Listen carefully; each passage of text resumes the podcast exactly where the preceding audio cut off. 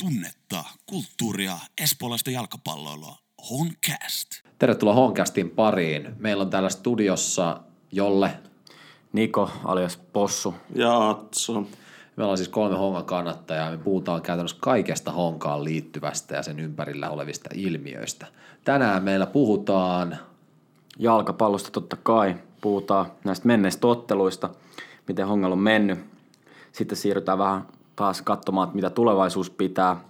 Ja sitten meillä on ihan fantastinen juttu, jolla on kaivellut meille vähän lisätietoa tästä stadionprojektista, joka on nyt kähtänyt selkeästi eteenpäin. Saatte tietoa sellaista tietoa, mitä ette mistään muualta voisi saada kuin vaan Honkastista. Ja loppuusta vielä puolustaja S. Konsta Rasimuksen erikoishaastattelu. Vuoden koimmat kinkerit järjestetään lauantaina 27. päivä heinäkuuta, kun Honka Ilvespelin jälkihöyryissä Bar Oravan hännässä juhlitaan historian ensimmäistä Honka-festiä. Tule paikalle tapaamaan Hongan suosikkipelaajasi, nauttimaan hyvästä ruoasta sekä päräyttävästä live-musiikista. Early Bird-liput nyt myynnissä huokean 20 euron hintaan. Liput ja lisätiedot osoitteessa www.honkafest.fi. Viime jaksossa me käytiinkin jo kesäkuun ensimmäinen peli KPV-matsi, joten siitä ei enää lätistä, siitä on lätisty tarpeeksi. KPV-matsi ja maajoukkotaon jälkeen oli 9 pistettä tarjolla. Meillä oli klubi vastaan matsi, voitettiin 0-1. Ropsi vasti, vastaan himamatsi 1-0 Luis Silvan pilkulla. Ja sitten oli Sipsisaarille reissu eli Mifki Away ja sieltä tuli sitten 2-2 tasuri. 9 pisteestä 7 pojoa, niin pitää olla niin kuin isossa kuvassa ihan tyytyväinen, ollaan ihan kärjen takana. Ollaan sarjataulukossa toisena pisteen perässä Ilvestä. Toki Oltiin heti Ilveksellä, Ilveksellä myös matsi vähemmän pelattuna, mutta kuitenkin korkeintaan neljän pisteen perässä Ilvestä. Että aika, aika hyvä tilanne. Kyllä, ja onhan tämä ollut huikea kuukausi. Tässä oli nimenomaan tämä klubipeli. Tämä on yksi kauden isoimmista peleistä, se oli ja Honka pystyi hakemaan vierasvoiton 0-1. Se oli tosi hyvä esitys. Honka pelasi, pelasi varmasti kauden yhden parhaimmista peleistään just siihen paikkaan, mihin se piti tehdä.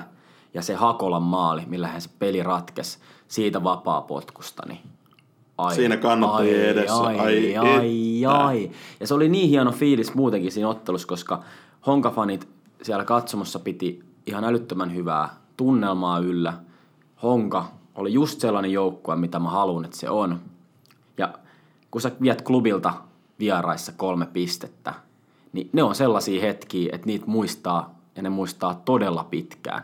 Ja se kyllä sitten kantoi myös se fiilis sitten myös tuohon Rops-peliin osittain, koska Honkaakin siitäkin 1-0 voiton. Ehjällä, ehjällä esityksellä. Ei ehkä ihan yhtä selkeän, selkeän hyvällä esityksellä, mitä klubimatsi oli. Klubihan ei saanut edes käytännössä juuri paikkoja lainkaan. Että Honka oli niin tiivis paketti. Siellä on se yksi pusku. Joo. Käytännössä. Kyllä.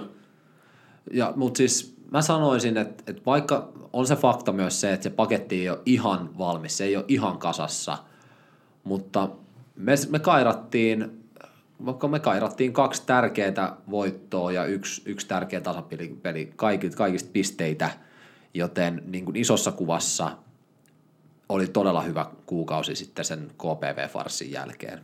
Että mä sanoisin, että positiivisella, positiivisesti mennään kyllä eteenpäin ja, ja, ja tämä oli tos, tosi iso kuukauden lopetus meidän, meidän niin suuria tavoitteita silmällä pitäen. Kyllä, vaikka tuosta Maariahaminan pelistä olisi pitänyt ottaa se voitto, niin siinä tuli silti monia hyviä päänavauksia tai semmoisia herättelyitä siinä, siinä matsissa – taika-aapeli Abel Suarez pääsi tekemään ensimmäisen maalinsa. Oi, oi, oi, joka on muuten, pakko sanoa, Abel Suarez pelannut aivan todella hyvin siitä klubimatsista lähtien. Ollut niin kuin ihan keskeisiä pelaajia tuossa Hongan onnistumisessa. Ja sitten Borjas Martin sai pitkästä aikaa tehtyä maalia. Mä veikkaan, että nyt se vähän avaa kitsuppipulloa uudestaan mm. hänenkin osaltaan. Joo, ja siis tässä Hongan niin kuin yleisilmeessä kaikista niin kuin hienointa on ollut se, että niin kuin peli omaan päähän, puolustuspelaaminen, se on ihan törkeen hyvällä tasolla. Okei, Mifki-pelissä meni kaksi omiin, se ei ollut se paras esitys meidän toppareilta tai puolustusinot nyt yleisesti ottaen muutenkaan. Mutta jos me halutaan taistella siitä mestaruudesta, niin se puolustuksen pitää olla just noin kova kuin se tällä hetkellä on. Koska sitten se hyökkäys, se kyllä tulee sieltä sit ajan kanssa. Mutta jos puolustus vuotaa, niin ei silloin ei olisi mahdollisuuksia tällaisia tuloksia ikipäivänä. Joo, sellainen puolen tunnin, puolen tunnin tota hätät kävi siinä Mifki-pelissä ja, ja siinä Mifki pelasi kyllä ihan todella hyvää futista sen, sen puoli tuntia, mikä siinä oli se, se ruljanssi. Ja tietenkin yksi, yksi pilkku siinä, siinä että niillä oli tosi, tosi kova painostus siinä matsissa. Että en mä lähtisi niinku kaataa koko, koko niinku niitä kolmen pelin saavutuksia. Siinä Mifki-pelissä oli todella paljon hyvää. Mun mielestä siinä oli ehkä iloisinta hyökkäyspeliä, mitä ollaan koko kauden nähty se eka puoli aika. Sitä oli ihan todella kiva katsoa. Et otetaan siitä ne, ne hyvät, hyvät puolet ja mä uskon, että se puolustus saadaan vielä sit siitä kuntoon tämän, tämän kuukauden peleihin.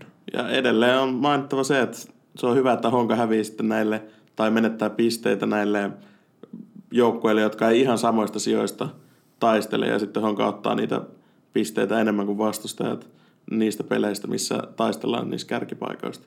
Ilvestä ja klubia ja kupsia ja Interia kumppaneita vastaan. Siis mieluummin noin päin, jos pistemenetyksiä pitää olla. Nimenomaan. Ehdottomasti, ehdottomasti. Mutta pakko tarttua vielä tuohon, kun Ro- äh, Atso sanoi, että onnistuin, että Suarez, Abel on tullut siihen keskikentälle, niin on kyllä ihan samaa mieltä. Se on yksi niistä tekijöistä, mikä on vielä niinku korostunut se, että puolustuspelaaminen toimii tosi hyvin. Ja tämä on mun mielestä tosi hienoa, koska voitaisiin ottaa tähän semmoinen pieni klippi, kun vähän disautettiin tuossa harkkakaudella, kun Suoreksella oli aika niin kuin, Oli niin aika sanotusti- hankala olosta. Oli aika, tekeminen. aika niin kuin jalat oli kuin suolapatsaat ja se oli niin kuin todella niin kuin keskeneräisen näköistä se pelaaminen. Mutta Mä näin suorasin hyppäävän 10 senttiä siinä. Mä voin varmaan kaivaa vielä sen jostain. Ja mun mielestä suoras ihan niinku hyppäsi tuolla kentällä. Et se on niinku, sellainen loikka oli kyllä se, se esitys nyt, mitä on, on niin se oli nähty. päällä, päällä pukkas se eka maali. Se, on- se on niinku, tämähän se on, mutta se on tosi hienoa, että tämä organisaatio on sillä tasolla urheilullisesti, että meillä on tällaisia pelaajia, jotka tulee tänne, jos ei ole välttämättä sillä tasolla vielä, millä pitäisi olla silloin, kun ne tulee sisään, mutta on treenannut, ei ole edes ole pelannut hirveästi, treenannut tosi hyvin, ja sitten kun se paikka tulee, niin kappas, äijä pelaa tosi hyvin, sijoittuu ihan älyttömän hyvin. Klubipelissä se oli yksi kentän parhaimmista, oli, valittiinko jopa siinä Hongan tota, äänestyksessä parhaaksi pelaajaksi, en ole ihan varma, mutta ihan top kolme kuitenkin. Ja se, se, niin se jalkatekniikka, se osaa tosi hyvin syöttää ja se on tosi niin teknisiä ratkaisuja saa tehdä. Tällaisia pelaajia, tällaisia me tarvitaan, että sieltä penkiltä nousee. Ja pitää sanoa, että maajoukkuetauko, vaikka siinä ei pelata pelejä, niin se on tosi tärkeä palanen tässä niin kuin kauden kehityksessä. Ja veikkaan, että siinä maajoukkuetauolla on myös oma tekijänsä siihen, että tällaiset pelaajat kuten Suores ja sanotaan että Demba Savage, jota me just, just niin kuin sanottiin, että puolikaudessa on ollut suurimpia pettymyksiä, niin sitten se maajoukkuetauon jälkeen mun mielestä Demba tuli todella hyvin taas peliin mukaan, on pelannut kovaa, on pelannut mun mielestä hyvin, kun on tullut vaihdosta, että on ollut todella hyvä puolustussuuntaan ja myös sitten on aiheuttanut uhkaa sinne hyökkäyspäähän, mistä puhuttiin, että, että onko pelaaja vaarallinen. Mun mielestä Demba on ollut vaarallinen. Hyviä syötä, ei se mun mielestä mitään niin kuin tosi hyviä maalipaikkoja ole saanut, mutta se on pelannut hyvää voittavaa futista johtoasemassa, mikä mm-hmm. sitten siinä Mifki-pelissä olikin heikkous. Demba oli poissa, että onko niin kuin, johtuuko se myös siitä? Varsinkin Ropsimotsi oli Dembalt todella väkevä esitys. Se oli niinku semmoinen vanha kunnon Demba Savage, tai ainakin viitteitä siitä e- ensimmäistä kertaa tällä kaudella. Ja toivotaan nyt, että ei ole mitään mennyt rikki, koska se oli poissa sieltä Maariahaminasta. Samoin Aalto, joka oli mun mielestä kans tosi hyvä äh, Hifki, äh, HIK ja, ja Mifki pel, ei Mifki, uh, nyt meni ihan sekaisin, Rops ja HIK peleissä. Oli mun mielestä Aalto oli tosi hyvä ja, ja miehekäs sellainen kunno, kunnolla tuli sitten niinku peleihin mukaan. Hän sanoi, hän, hän sano, että viime jaksossa, että oli, oli parantamisen varaa, niin mun mielestä oli ottanut askeleen eteenpäin. Mutta tästä pitää sanoa, että käykää kuuntelemaan se Tim Murrayn erikoishaastattelu, nimittäin Tim Murray sen sanoi ekaksi. Sehän aiheutti kaikista sellaista pientä Kaikki on se, että mitä, kun hän sanoi, että, että Abel Suoresilla on niinku joukkueen paras laukaus. niin, Tai vaikein- niin vaikein, vaikein, vaikein torjua, torjuttava. että 80 vedosta reeneissä menee maaleihin.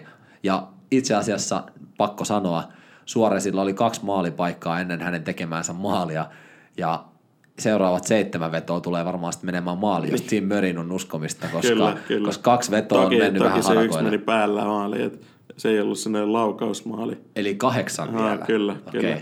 Eli tässä olisi niin kuin odotellaan, että Suores, Suores alkaa nyt sylkeä. Ei, mutta kyllä se haastattelun jälkeen mulla on aina ollut semmoinen fiilis, kun Suoressa on vähän vetopaikalla, niin on ollut silleen, että lauan, lauan, lauan, mä haluan nähdä nyt. Joo, sanotaan, että ennen sitä Tim Murray haastattelua, niin en olisi todellakaan ollut samaa mieltä. Joo. Nyt mä melkein halusin, että se vetäisi jonkun vapari, että näkisi, näkis, että mitä, Totta, mitä tapahtuu. totta. On Mutta se oli. Suoresin, Suoresin kulma muuten, mistä se Borjas Martinin tilanne tuli, että se pisti Gideonin päähän ja Gideon pisti sit siitä päällä suoraan Borjasin jalkaan Mifki-pelissä. Joo, se oli, se, niin kuin, sen ansiosta me saatiin sit pelistä pisteitä. Se on ihan kylmä fakta. Hongan kulmat on ollut ihan ripulia sit, niin kuin mun mielestä tässä niin kuin jonkin aikaa, niin hyvä, että saatiin erikoistilanne maali siitä. Mm. No okei, kyllä mun mielestä Honka, en nyt mennä saivartelemaan, mutta kyllä Honka on edelleenkin ja ollut aina niin kuin vaarallinen kulmapotkuis monistakin syistä just sen takia, että Muun muassa sen takia, että siellä on Roba ja Gideon. Niin, nimenomaan, just nimenomaan tämä. Mutta ei, ei, mennä nyt sitä sen enempää jauhaa. Se, mitä mä tässä mietin just, että kun nyt on ollut Dempa pois tosta ja sitten Aaltokin on ollut tuossa pois ja sitten Hervaskin on ollut pois, niin kyllä se on myös osoittanut sen, että kyllä tämä meidän niinku materiaali on pikkasen nyt tällä hetkellä kapea, koska esimerkiksi Mifkiä vastaan, niin eihän sieltä pystytty ottaa mitään vaihtoja oikeastaan, että okei, toi Allu tuli kentälle ja sitten tota, Salin tuli ihan lopussa kentälle, Martinin veljeksistä se nuorempi. Joo, mutta sekin oli sitten ehkä semmoinen vaihtoehto, että mä en tiedä mitä siitä tapahtui, oliko se työtapaturma vai mitä, mutta se otettiin niin kuin viimeksi 30 sekunniksi takaa jo tilanteessa kentälle, että se vaan käytännössä vei meiltä aikaa, Aikaa. pois. Että se oli ihan niin kuin, se oli mun mielestä ihan huumorivaihto, että sellaisia pitäisi mennä, mennä tekemään. Ehkä siinä oli joku kultainen idea sitten. Mutta siinä se niin kuin osoitettiin, että, sit, että penkiltä ei löydy sellaisia äijiä tuommoisessa tilanteessa, kun paria jää pois, että kenen varaa pystyttäisiin laskemaan. Se on pikkasen huolestuttavaa, koska loukkeja kuitenkin tulee ja kuorma on tosi suuri. Et, no, voidaan sitten seuraavassa palassa käydään tulevia otteluja läpi, niin puhut tästä siirto, siirtoikkunasta, joka aukeaa, että mitä se voisi mahdollisesti tuoda tähän honkaan, mutta tässä se on se akilleen kantapää ehkä hongalla tällä hetkellä, että materiaali ei ole hirveän leveä. Mutta on se kumminkin tarpeeksi leveä, että sit sinne kentälle oli, laittaa mun mielestä ihan kärkikokoonpano. Et se oli vaan sit se leveys ei sitten enää riittänyt sinne Se ei penkille riitä enää niin paljon. Et siinä vaiheessa, mm. kun se 60 minuuttia tulee, tulee kelloon ja sitten pitäisi tehdä se vaihto, joka sitten rauhoittaa sitä peliä, niin sit sitä ei enää voi Tai tuo lisäboostin, Niin, että, niin. että nyt pitää hakea lisää maaleja, niin sieltä ei löydy niitä avaimia siihen kovin helposti. Tai sitten ei uskallettu tuoda, tuoda tota junnuja, junnuja peliin. Mm, Et siinä on, se on totta. vielä, vielä vissiin sellainen gappi. Siinä on käppi. Mutta mut silleen, jos vedetään yhteen tätä ekaa palaa, niin kyllä niin kuin voi kokonaisuudessaan sanoa, että kun otetaan yhdeksästä tarjolla olevasta pisteet seitsemän, voitetaan meidän niin kuin tärkein ottelu klubiin vastaan tuossa vieraissa ja näin, niin kyllä tästä on erittäin mukava fiilis jatkaa tuleviin peleihin. Et kyllä tämä on mennyt tosi hyvin. Että ollaan todella hyvällä tiellä tällä hetkellä. Ja kotikenttä on nyt tällä hetkellä samettisessa kunnossa, mikä on todella positiivinen, positiivinen asia. Joten, ja nyt on tulossa mun mielestä ottelutapahtumiinkin on tulossa, on tulossa tota parannuksia ja sinne tulee vissiin jotain artistejakin käymään nytten, nytten tota matseissa, eli, eli tapahtuminakin ollaan menty eteenpäin. Eli tervetuloa urheilupuistoon, toisin sanoen. Ja eteenpäin on menty myös yleisömäärissä, että nekin on koko ajan kasvamaan päin. Joo, eli se on tällä hetkellä todella miellyttävää tulla sinne Tapiolla katsoa futista ja näin poispäin. Mutta vedetään pikkasen happea ja sitten siirrytään katsoa näitä tulevia otteluita. Yes. Heinäkuu on jalkapallon juhlaa. Honka kohtaa Kuopion palloseuran lauantaina 6.7. kello 17 kuumassa kärkikamppailussa Tapiolan urheilupuistossa. Tule ajoissa paikalle, sillä kello 16 alkaa happy hour ja kello 16.30 esiintyy Espoon oma poika Leo Luthando ja Double Trouble. Osta liput tiketistä ja tule kannustamaan Honka voittoon. Ottelu isäntänä toimii Volkswagen Center Espoo. Nähdään urheilupuistossa. Sitten mennään tähän heinäkuun kotipeleihin ja vieraspeleihin. Niitä on nimittäin neljä kappaletta ja ensimmäisenä on 6.7. tulevana lauantaina, kun KUPS eli Kuopion palloseura saapuu Tapiolaan vieraaksi. Siellä on matsissa vähän jotain erikoishäppeninkiä, vähän halvempaa bissejä happy hourilla ja joku artistikin ilmeisesti. Mitä ajatuksia KUPSin vierailusta? mun mielestä äärimmäisen tärkeä peli. Kärkikamppailu, Kups on tällä hetkellä kolmantena ja siitä kelpaa vain kolme pistettä. Käytiin vieraiskairaa 3-0 turpaan kupsia, niin mä odotan vähintään samaa täältä. Ainoa mitä niin siellä on, siellä on todella kuuma kärki. Kups on heittänyt kolme neljä maalia per matsi. Joo, Rangel on iskenyt kyllä kovalla teholla. Ne ve- ve- pelas klubin kanssa tasan 1-1 tuossa muutama päivä sitten. Niin voidaan odottaa todella tasasta kamppailua, todella hyvää futista. Odotan, että tulee paljon tapahtumia. Veikkaan, että Kups on sellainen jengi, että sitä vastaan ei mun muistaakseni ole pelattu ihan sellaista köydenvetoa kuin HIK vastaan. Että siinä, siinä mä veikkaan, että tulee vauhtia ja vaarallisia tilanteita. Siinä mennään päädystä päähän. Mutta se oli viimeksi se koitu meille onneksi. Ja Möri on kanssa ollut iskussa, niin veikkaan, että omi menee vähän vähemmän ja kupsin maali menee vähän enemmän. Varsinkin jos Suores innostuu. Kyllä, kyllä tässä vähän syke alkaa nousta, kun ajattelee, että pelikin tämä on todella tärkeä matsi. Ja mä uskon siihen, että hieno ottelutapahtuma tulossa. Viimeksi oli hienosti porukkaa paikalla, se oli oikeasti kiva olla siellä matsissa. Ja aivan varmasti tulee olemaan enemmän yleisöä kuin viime ottelussa. Eli nyt liput haltuun ne paikalle Tapiolaan. Tämä on tärkeä matsi. Otetaan tästä voitto ja sitten lähdetään näihin seuraaviin heinäkuun peleihin, mitä sieltä on tulossa. Ja, ja vaikka sataa, niin kyllä siellä on tota, katoksetkin, että jos, jos miettii sitä, että niin kyllä siellä vielä kuivana pysyy. Juurikin näin. Ja tosiaan nämä heinäkuun loputkin pelit on aivan todella, todella tärkeitä. Ei voi oikein niin liikaa alleviivata, kuinka tärkeitä merkityksellisiä matseja nämä on. Viikko tästä eteenpäin, eli 13.7. lauantaina on Helsingin IFK tulee vierailulle. Siellä on varmasti tunnelma katossa – vaikkei sitä kattoa siellä olekaan. Siellä on semmoinen joukkue vastassa, että niillä on puolustus toiminut ihan, ihan liikan top, top jengeissä. Ei ole hirveästi päästänyt maaleja. Mun mielestä niillä on liikan tämänhetkisesti kovin maalivahti siellä maalilla. Viimeksi Honka sai turpaan Hifkiltä. Nyt on revanssin paikka. Siellä varmasti tulee olemaan paljon IFK-faneja taas kerran paikalla. Eli nyt espoolaistenkin on taas vähän aktivoiduttuva. Eli nyt kun ostaa kupspeliin liput, niin miksei ostaisi sitten myös IFK-peliin samaan aikaan lippuja, välttää kaikki lippujonot ynnä muut. Koska näistä, tästäkin pelistä tulee ihan supertiukka ja ihan super tärkeä ja varmasti hyvää jalkapalloa. Ainakin Honka, Honka ei nimittäin halua häviä Hifkille kahta kertaa. Se on ihan satapinnainen juttu. Ja siellä on varmasti tunteet pinnassa ja uskon, että tulee todella hieno ottelutapahtuma. Eli se on sellainen, sellainen keissi, mitä kannattaa tulla katsomaan ehdottomasti. Me voisin melkein luota auringonpaistetta, jos sellaisen voisin vaikuttaa. jos siihen voi vaikuttaa, niin se on meillä tilauksessa.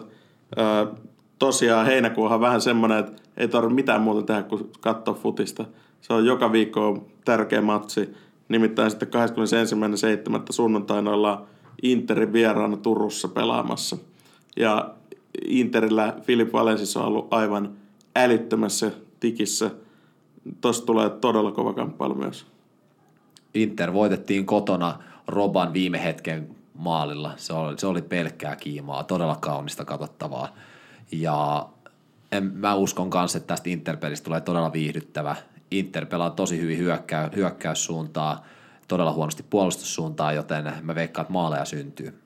No, sitä en tiedä kuinka huonosti omaan päähän. Todella Ehkä. Vähän, vähän, vähän lepsusti saattaa olla verrattuna hyökkäyksen, mutta mä kattelin tuossa sivusilmällä, kun ne pelasi ihan äskettäin SJK vastaan vieraissa ja Siis Inter oli kyllä tosi hyvä siinä pelissä, varsinkin sinne hyökkäyssuuntaan se on vaarallinen se kolmikko siellä. Furkka nyt ei ole ehkä Furuhma, ei ole enää sillä tasolla, missä se on joskus ollut, mutta se silti pystyy tekemään fiksuja liikkeitä ja näin edespäin. Mutta siinä on just Valensis ja Ojala, ne pystyy tekemään kyllä tuhoa.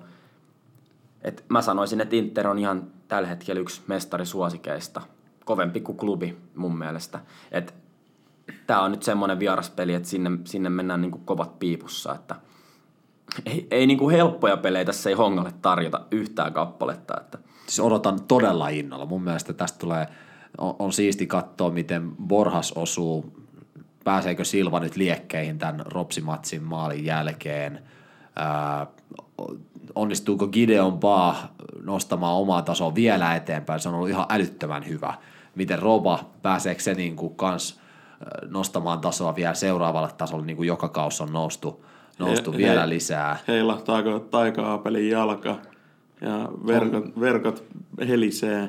Onko tullut uusia pelaajia sisään mahdollisesti tässä vaiheessa jo? Who knows? Totta, koska tämä pelihän pelataan 21.7. ja siirtoikkuna aukeaa 10.7.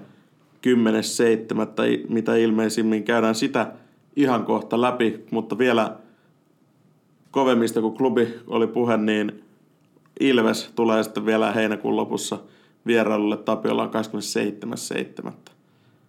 Ja, tämän- se, on, se on ehkä koko kuukauden tärkein peli. Joo, se, se niin kuin, laitetaan se ottelu isolla punaisella kynällä ympyröidään ihan senkin takia, että tämä on ihan törkeän tärkeä kamppailu, mutta sen lisäksi myös, että se on kokonainen päivä siinä mielessä, että pelin jälkeen on sitten Honga-festi, joka järjestetään tuossa Bar Oravan hännässä.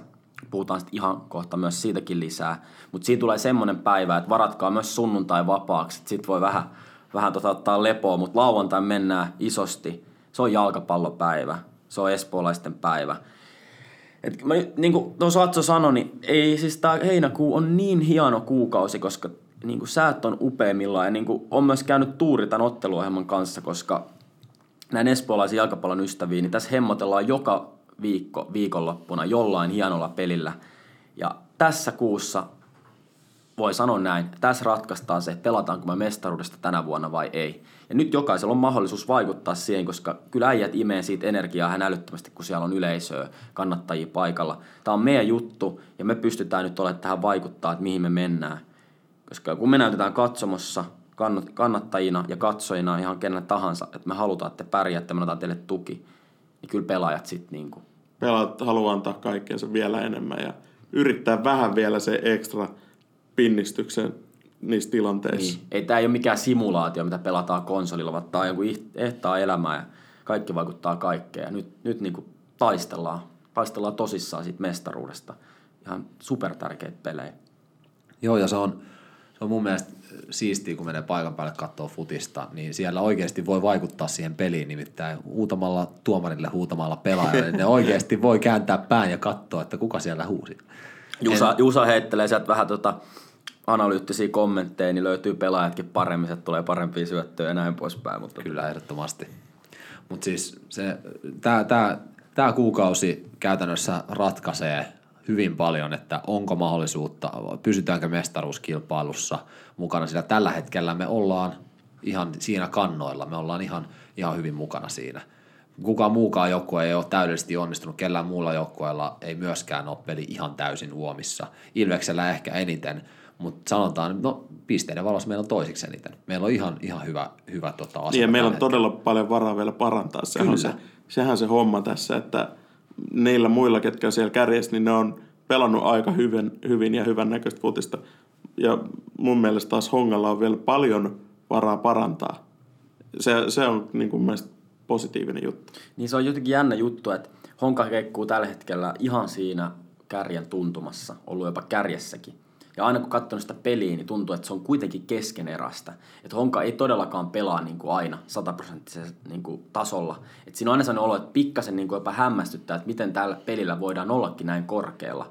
Et ehkä tässä on niin kuin käynyt silleen, että on tottunut niin hyvään ja vaatimistaso on noussut, mikä on terveen, terveen niin kuin ihmisen merkki ja organisaation merkki, että ei tyydytä siihen, mitä ollaan ennen tehty. Halutaan vähän parempaa. Ja miksei tää, en mä näe mitään syytä, miksi tämä peli ei tästä parantuisi. Koska aina, aina niin kuin honkaan joka kausi, peli on parantunut, mitä pidemmällä ollaan menty. Ja siis viime kaudella varmaan se, se että tota keskeneräisyys verrattuna siihen, mitä viime kaudella pelattiin viimeisessä viides matsissa, niin se on ehkä se kontrasti, että et muistaa, että viime kaudellahan pelattiin, olihan viime kaudellakin ajanjaksoja, kun pelattiin tosi keskeneräistä peliä mm, myös, kyllä. Mutta viime kauden viimeiset matsit oli niin seksifutista, että huh huh, joten siihen kun vertaa, niin totta kai tämä näyttää keskeneräiseltä. Mutta joo, kyllä musta tuntuu, että on alisuorittamisella me ollaan edelleen kärkikamppailussa, eli toivotaan, että päästään NS omalle tasolle, mitä noissa otsikoissakin on pyörinyt. Mun mielestä me ollaan lähes omalla tasolla nyt. Tämä kuukausi on vi, niin väläytellä sellaisia tasapainon merkkejä. Klubimatsi oli tasapainoisin matsi tällä kaudella. Se oli todella tarkkaa hyvää pelaamista. Niin sellaista, kun voidaan, siitä kun voidaan generoida vähän, vähän tota terävöittää hyökkäystä, niin sanoisin, että, että europaikka on hyppysissä, ehkä jopa mestaruus. Tästä päästään hyvin siihen siirtoikkunakeskusteluun, koska nyt kun siirtoikkuna aukeaa, aivan varmasti tapahtuu Veikkausliigassa pelaajaliikennettä. Veikkaan, että myös Hongassa nähdään jonkinlaista pelaajaliikennettä. Ei ehkä niinkään, että Hongasta lähtisi pois pelaajia, niin kuin viime kaudella lähti Savic ja Obradovic ja lähtikö vielä joku muukin.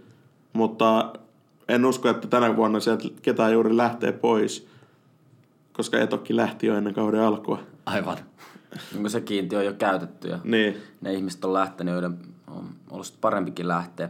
En mä haluaisi kyllä kenestäkään pelaa silleen. Ei mun mielestä kaikki pelaajat, joita siellä nyt on, niin ne kaikki pystyy pelaamaan. Kyllä ja, ne kaikki ja kuuluu kyllä siihen joukkueeseen mun mielestä ihan täysin luontevasti ja sulavasti. Mutta uskoisin, että sinne jotain uusia ukkoja ajetaan myös sisään. Vähän niin kuin viime jaksossa pohdittiin aika pitkäänkin, että mitä tässä nyt niin kuin Hongan pelissä pitäisi parantaa, niin näin katsojan silmiin, niin se on se hyökkäyspelaaminen ja niin kuin maalin tekeminen ja semmoinen, no siellä hyökkäyspäässä pitäisi olla pikkasen vaarallisempi ja sinne saataisiin vähän enemmän jalkoja ja semmoista kilpailua, että jos nyt jotain niin kuin hankintoja tässä miettii, niin kyllä se niin kuin sinne vikaan kolmannekseen olisi hyvä saada joku, joku kundi. Ei nyt semmoinen kundi välttämättä, joka niin kävelee suoraan avaukseen ja työntää sitten Silvan penkille, vaan sellainen äijä, joka pystyy haastaa ja jakaa sen Silvan kanssa kuormaa. Koska tällä hetkellä nyt niin kuin näyttää, että vaikka Silva on hyvä pelaaja ja näin, niin ehkä vähän rooli on ollut vähän silleen, että ei tiedetä, että pelaako niin kuin maksimi, maksimaalisella niin kuin roolituksella, että saadaan Kyllä. äijästä irti. Että sinne jos saataisiin joku semmoinen äijä, NS Timi Väyrynen, tai Tim Väyrynen, joku tämmöinen äijä, joka pystyisi niin kuin mahdollisesti nostaa se hyökkäyspelaamisen vielä uudelle tasolle. sellainen puhdas kärki. Koska nyt mä sanoisin, että, että, että Hongalla Silvan roolitus, näki sen siinä, kun se pääsi yksin läpi, niin se ei ehkä ole sitä puhtainta kärkeä, että se painaa puolustajasta läpi. Mun mielestä puhtaan kärjen ominaisuus on se, että sä haastat topparia ja sä pääset siitä nopeudella ohi. Sulla on, sä pystyt haastamaan ja haastamaan veskari yksi ykkösestä. Musta tuntuu, että Silva ei ehkä ole se äijä. Mun mielestä Silva on ehkä se, Silloin joka ehkä se, rytmittää. ehkä, niin, se on ehkä se sama, saman paikan äijä, mitä Boras Martin tekee. Joo, että mun mielestä siinä on niinku kaksi vähän saman roolin pelaajaa. Joo, meillä omalla tavallaan jo, vähän jokainen on osallistunut siihen maalintekotalkoisiin. Taika Aabeli ja hänet, hänet mukaan lukien, lukien nyt tässä näin. Mutta mä ehkä toivoisin just sellaista, mikä viime kaudella oli kanji. Niin sen tyylistä pelaajaa, että se, siellä, siellä olisi mahdollisuus Joku, pistää joka pystyisi kärkeen. ja uskaltaisi haastaa siellä Ja joka pystyisi, ja joka pystyisi tekemään niistä paikoista maalin. Mun mielestä edelleen Hongan suurin synti on se, että tuhlataan paikkoja. Mm. Ja sitten just se, että, että se olisi niinku hyvä tehdä sillä että, että kun huomattu, että Silva siellä kärjessä, se ei ole, se ei ole 90 minuutin juoksukunnossa. Tuossa viime pelissäkin kotona pääsi siinä aika hyvin läpi Ropsiin vastaan. Niin kyllä siinä oli niin sanotusti sitä piimää siellä pohkeessa, että se oli aika, aika kauhean näköistä se juokseminen siinä vaiheessa peliä. Että jos saataisiin siihen niin kuin, esimerkiksi semmoista varita artiota, kun se otetaan kentältä pois, niin sitten sinne pystyttäisiin heittämään ihan oikeasti joku hyökkäjä sisään. Kyllä. Eikä sitten joudutaan niin pelailemaan sillä että heitetään sinne sitten hakolla kärkeitä tai tällaista. Että, joudutaan, että saataisiin sinne niin kuin nimenomaan sitä, että ei, ei olla niin kuin muutaman kortin varassa. Koska sitten se totuus on myös se, että jos nyt ei tule ketään sisään, ok, niin se on vähän uhkapeliä, koska nyt on mahdollisuudet pärjätä. Ja sitten jos tässä nyt sattuu käymään silleen, että tässä pamahtaa joku pelaaja paskaksi tai kaksi, niin mitä sitten käy? Ei, ei tässä ole niinku va- varaa niinku yhtään niinku loukkeihin, ja sitä niinku, siihen pitäisi pystyä varautumaan, koska nyt kun junnut ei ole sit pystynyt nostamaan sitä tasoa sille tasolle, mitä ehkä ollaan Märissäynissä toivottu, niin sitten pitää alkaa katselemaan niitä vahvistuksia. Joo, kyllä noissa junnuissa niin äh, sanotaan, että vielä yksi, yksi talvikausi voi tehdä hyvää, että pääsee sille, sille tasolle, että, että voi veikkausliigassa nousta avariin sillä lisäksi, niin kuin, että joka, joka pelissä voi olla avarissa. Et sanotaan, että ei ihan vielä pysty, mutta mä sanoisin, että junnuissa on paljon potentiaalia tulevaisuuteen, mutta Ja nyt kyllä tähän, koet- tähän hetkeen ei välttämättä ihan suoraan auta. Niin ei ainakaan niinku ratkaisurooleihin, mutta kyllä mä sanon, että niille silti kannattaa antaa näytön paikkoja pitkin tätä loppukauttakin. Koska kyllä ne voi jossain kohti väläyttää tai yhtäkkiä ottaakin se jonkun stepin eteenpäin ja pärjätäkin. Tai se silloin läpiajo. Allu kävi riistämässä suoraan karkin lapselta, eli nam- pallon puolustajan jalasta. Loistava liuku, pisti Silvan läpi. Tollaisia hyviä välähdyksiä, niin sieltä näkyy. Niin mm. Ehdottomasti näen, että junnut on tulossa, tulossa sieltä jossain vaiheessa. Esimerkiksi Martin Saliin, mun mielestä hänellä on paljon potentiaalia, vasta 17-vuotias junnu, että Salilla pitää käydä vielä vähän, että saa massaa ja nopeutta ja mä sanoisin, että hyvä tulee. Eli paljon potentiaalia löytyy siellä junnuissa, mutta se ei nyt tähän hetkeen ihan suoranaisesti auta. Joo, ja kyllä se tulevaisuudessa se on elinehto, että se pitää saada niistä, sieltä nostettua junnuin sinne pelaavaa kokoonpanoa ja koska ei, ei tässä voida niin kuin ikuisesti laskea sen aina hankitaan ulkomaalta kundit. Koska Honka on tunnettu siitä, että se on kasvattaa seuraa ja on tullut kovin junnui. Et ehkä tässä nyt on enemmänkin se, että et ehkä nyt ei ole junnut päässyt sitten siihen pelikirjaan niin hyvin sisälle ja siinä on sitten valmennusjohdollakin sitten mietittävää, että miten se voidaan sitten hoitaa tulevina kausina sille ehkä paremmin, että se oppi menisi sinne junnuille paremmin peri- perille, että mihin pitää sijoittua ja näin. Et se on kylmä fakta. Mutta sitten kuukauden lopussa mainittiin jo Honkafest. Ai että mikä päivä on tulossa. Se on siis Hongan kannattaa H05 järjestämä tapahtuma, taattua laatua tulossa, hyvää ruokaa, hyvää musiikkia. Joo, ja mä sain tässä tota, tähän voisi tämmöisen jonkun intro laittaa, jos meillä on jotain ääniefektejä. Valitettavasti, valitettavasti meille joo, mä sain täältä tu, tuliterää tietoa, mitä Honkafestissä tulee millaisia artisteja sieltä tulee tulemaan. Haluatteko kuulla? Todellakin halutaan kuulla. No, miten nämä nyt sitten asettelee, kuka on pääartisti ja kuka ei, mutta joka tapauksessa saadaan kuunnella vähän räppiä. Sellainen kaksikko kuin Jeijo ja Nupi tulee Honkafestiliin äh, vähän, vähän räppäilemään ja se on tunnettu ja pidetty tota Honkakannattajien keskuudessa. Ja vähän muidenkin keskuudessa taattua espoolaista Laatua. laatua.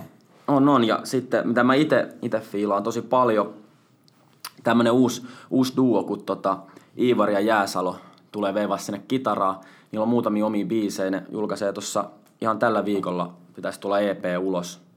Tällaista niin kuin, perinteisiin nojaavaa suomalaista mus, niin kuin, musiikkia, missä niin kuin yhdistyy iskelmät, indiet, proget ynnä muut. Se on tosi mielenkiintoinen proggis ja ne tulee vetää ihan ekoja keikkoja tänne Honkafestiin. Ja on luvannut myös vetää sitten sellaisia ka- kappaleita, mitä tota, kannattajatkin tietää ja tykkää fiilistellä. Eli kyllä siellä niin kuin tulee hyvät pippalot musiikin osalta, aivan varmasti. Ja kaikkien muiden tarjoilujen ja seuran ja meiningin osalta aivan varmasti hyvät pippalat.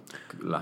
Ja Orava häntä on loistava paikka. Mä, mä fiilaan, että se on, se on sellainen hy, niin kuin hyvä sauna. Tarpeeksi hyvän kokonen ja hyvät löylyt pysyy siellä sisällä, niin, niin mä veikkaan, että siitä tulee oikein mainio tapahtuma. Hintansa väärti ehdottomasti. Kannattaa poistaa liput ennemmin kuin myöhemmin. Kyllä, ja nyt on se tilanne, että nyt kun niitä lippuja lähtee ostaa, niin tällä hetkellä ne saa 20 euron hintaan, mutta ne hintojen, hinnat tulee pikkasen nousee tuossa vähän ajan päästä. Eli nyt honkafest.fi ja sieltä liput haltuu, niin saa sen todella huokeeseen hintaan ja pääsee, pääsee tota nauttimaan hienoista festivaaleista hienon ottelun jälkeen.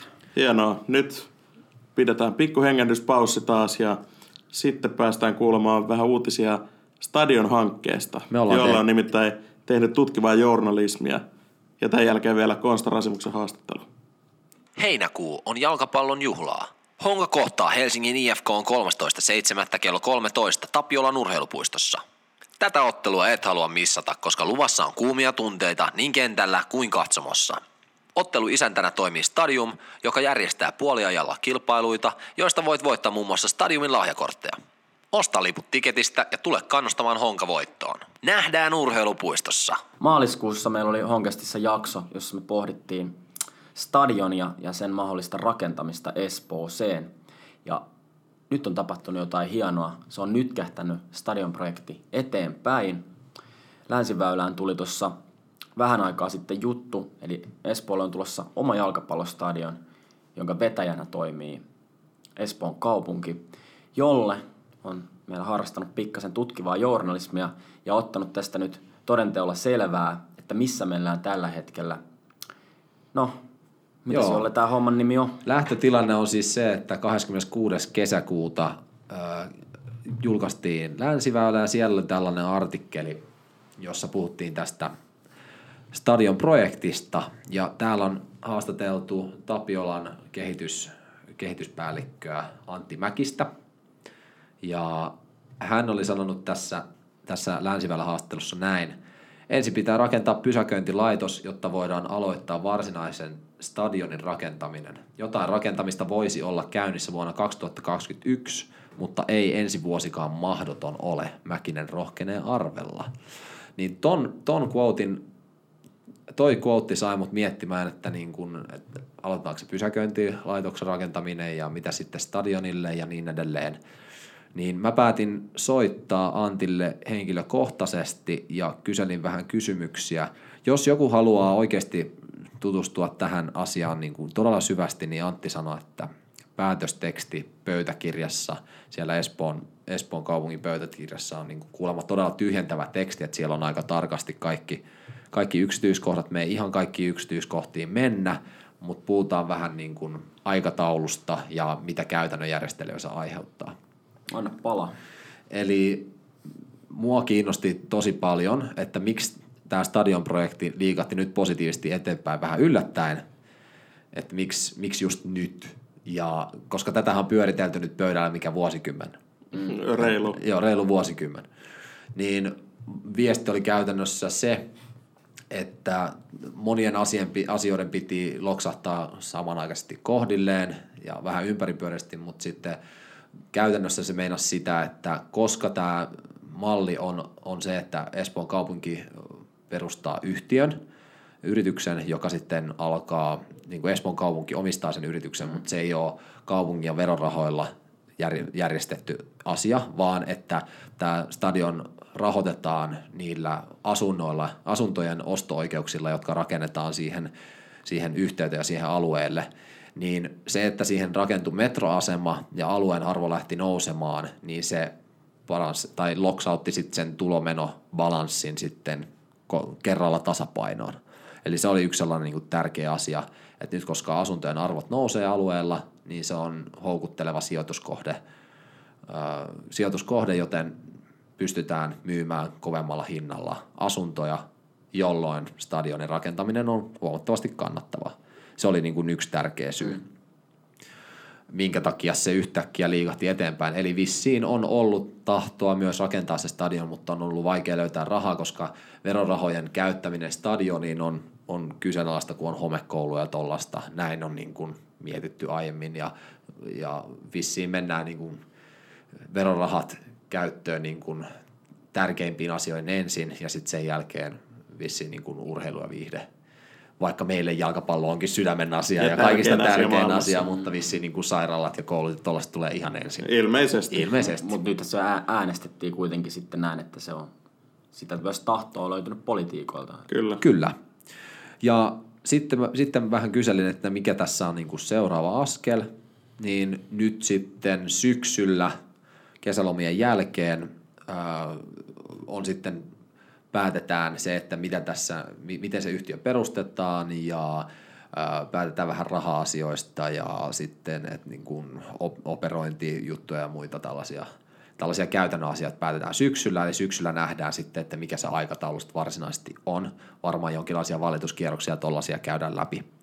Mutta syksyllä kuullaan lisää tästä poliittisesta puolesta, mutta tämä on nyt sitä, sitä tota, uutta tietoa, eli Eli ei tämä mitään niin salaisuuksia ollut, mutta tätä ei vissiin ole vaan sanottu ääneen, että kun mä kysyin siitä, siitä quoteista, että, että mitä tarkoittaa, että ensin pitää rakentaa pysäköinti, pysäköintilaitos ja sen rakentaminen alkaa ehkä jopa ensi vuonna, niin mitä se tarkoittaa sitten stadionin puolesta, niin se tarkoittaa sitä käytännössä, että koska pysäköintilaitoksen päälle rakennetaan, rakennetaan stadion, että kun aletaan rakentamaan pysäköintilaitosta, niin aletaan rakentamaan stadionia. Eli kun lapio lyödään maahan, stadionin rakentaminen alkaa. Eli nopeimmillaan stadionin rakentaminen voi alkaa jo ensi vuonna. Ja mitä se tarkoittaa, että milloin, mä kysyin suoraan, että äh, mikä on hänen aika-arvionsa, milloin urheilupuistossa päästään pelaamaan jalkapalloa uudella stadionilla, niin sanotaan, että äh, jos ensi vuonna, ensi vuonna lyödään Lapio maahan, niin jopa mahdollisesti vuonna 2022, mutta ennen vuotta 2022 ei potkita jalkapalloa uudella stadionilla. Se on niin se optimistisin aika-arvio. 2023 on ehkä realistisempi. Ja sit jos, Eikä siihenkään ole enää kuin neljä vuotta. Niin, siihenkään ei ole enää kuin neljä vuotta. Eli se, mitä mä, mä kuulin, niin oli todella, todella mielenkiintoista, positiivista ja hienoa. Harvoin se menee tälleen, että kun ollaan puhuttu, että ihan maksimissaan viiden vuoden päästä me saadaan se stadion, jos kaikki menee nappiin, nyt sitten on jo vuosi niin kuin nakerrettu pois. Jopa kaksi Et, ehkä parhaimmillaan. No, si- no niin, hyvältä säkällä näin. Niin. Ja konkretia, että se on tullut niin kuin virkamiehen suusta. Se on niin kuin uskottavampaa kuin meidän spekulointi. Niin, nimenomaan. Mitäs sitten tota Esport on tähän sanonut? Eli tähän mä soittelin sitten tämän puolesta Heksille ja Heksi Arteva, Heksi Arteva- manageri. Kyllä, eli, eli hän on erittäin kompetenssi ihminen vastaamaan tähän asiaan. Ja hän, hänen viestinsä oli se, että Honka suhtautuu erittäin positiivisesti yhteistyöhön kaupungin kanssa. Ja sitten nämä syksyn poliittiset päätökset näyttää, että aletaan rakentamaan huippufutikselle olosuhteita Espooseen. Honkahan siis on sinällään vaikuttanut tähän päätöksentekoon, että siihen stadioniin tulee UEFA 3 määritykset, eli valmiudet pelata Eurooppa-pelejä, eli päästäisiin pelaamaan Europelejä tiettyyn pisteeseen asti. Kyllä, Se on erittäin tärkeää. se on, niin kuin On. su- suuri juttu, että päästään pelaamaan europelejä kotona. Se Yhtään pienempää stadionia ei kannata rakentaa. ei siinä olisi mitään tolkku, koska se Hongankin ongelma on ollut eh, no, historian aikana aina se, että kun ollaan Eurooppaan päästy, niin sitten se kotietu on aika usein viety sille, että jos saatu pelaa kotona, on pitänyt lähteä jonnekin Vantaalle tonne, jos- joka ei ole meidän niin kuin, koti, niin se on sitten vähän niin kuin pelaisi kaksi vieraspeliä. Nimenomaan. Sitten sit, kun päästään pelaamaan isoja peliä kotona, niin todennäköisyydet jatkoon pääsyykin menee korkeammiksi. Mutta sitten tässä seuraava juttu, mitä, mitä niin kuin Heksi sanoi mun mielestä oli myös tärkeä, että Hongan takana on kaikki espoolaiset isot kasvattaja jalkapalloseurat ja UEFA, ja he myös toivoo, että huippuolosuhteet kehittyy.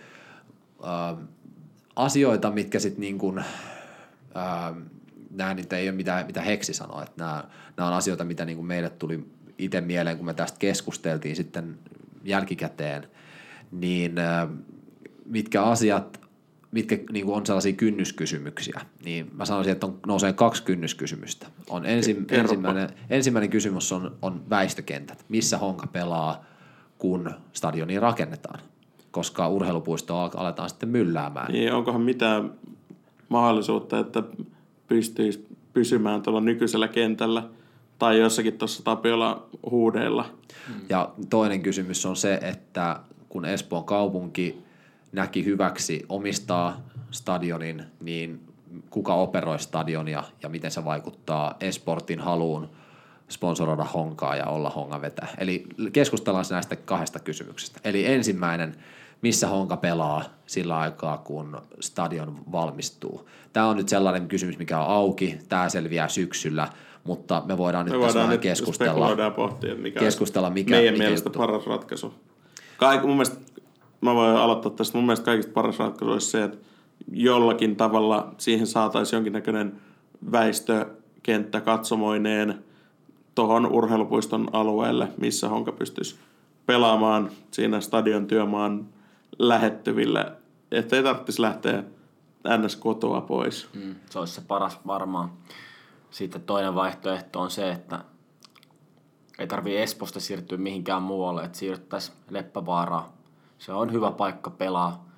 Siellä taitaa olla sitten se ongelma, että Nurmi ei taida olla ihan kuosinen tota, ihan alkuvuodesta loppuvuodesta, että sitten pitäisi jossain muualla pelaa. Että olisiko sitten siinä kompottaa, että pelaa Töölössä osan peleistä ja sitten Lepuskissa osan peleistä. toi olisi sellainen niin kuin todella plan B sellainen, että niin kuin jos, jos ei pystytä rakentamaan väistö, väistökenttiä, niin toi olisi ja sellainen... ei niin kuin- pystytä myöskään sitä pelaamaan lepuskissa kauden alusta kauden Niin, loppuun asti. Mm. Mutta nythän puhuttiin siitä, että, että Tapiolan nurmi korvataan tekonurmella. Siitä mä keskustelin kans Heksin kanssa, että mitä se tarkoittaa.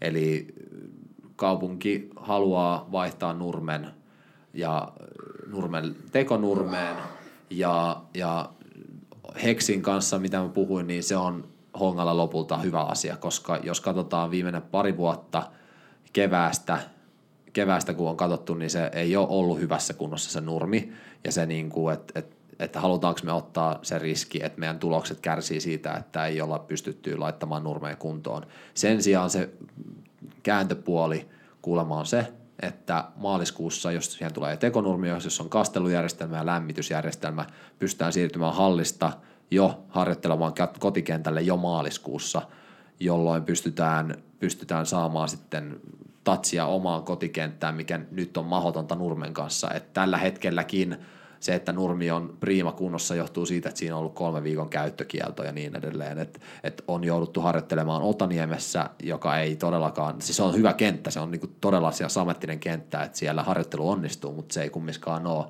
himassa ne harjoitukset. Eli, eli sellaisia, nyt joudutaan kikkailemaan ihan turhaan, mikä vie sit siitä pelin rakentamisesta ja sen, Keskittymisestä sen, niin, turhiin pois. pois. Niin, niin mä ymmärrän tämän, että et tässä vissiin ei ole mahdollista tällä hetkellä, että si- sitä niin kuin nurmi vaan yhtäkkiä tulisi joka vuodeksi tästä eteenpäin. Niin, eli, Et siinä on riskiä. Eli siis, eli siis käytännössä nyt voidaan todeta, että se nurmi poistuu nyt ja siihen tulee tekonurmi tilalle. Ja, ja se, se, mitä siinä haetaan, on se, että, että stadion rakennetaan siihen urheilupuistoon, ja tämä on nyt se ratkaisu, millä pyritään, pyritään ma, maksimoimaan Hongan peliesitysten.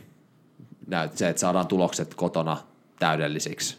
No, että et saadaan niin kuin, et omalla tavallaan mä näen sen, on se surullista, koska on tottunut siihen, että Espoossa on paras nurmi Oli. oli, oli paras nurmi ja omalla tavallaan se on perusteltu olla myös vähän niin kuin surullinen siitä, että koska se oli, se oli ainoa, mitä meillä oli. Meillä, oli, meillä on putkikatsomot, keskeneräinen sellainen häkkärä, häkkyrä siinä, rakas, mutta keskeneräinen ja, ja sellainen tilapäinen ratkaisu.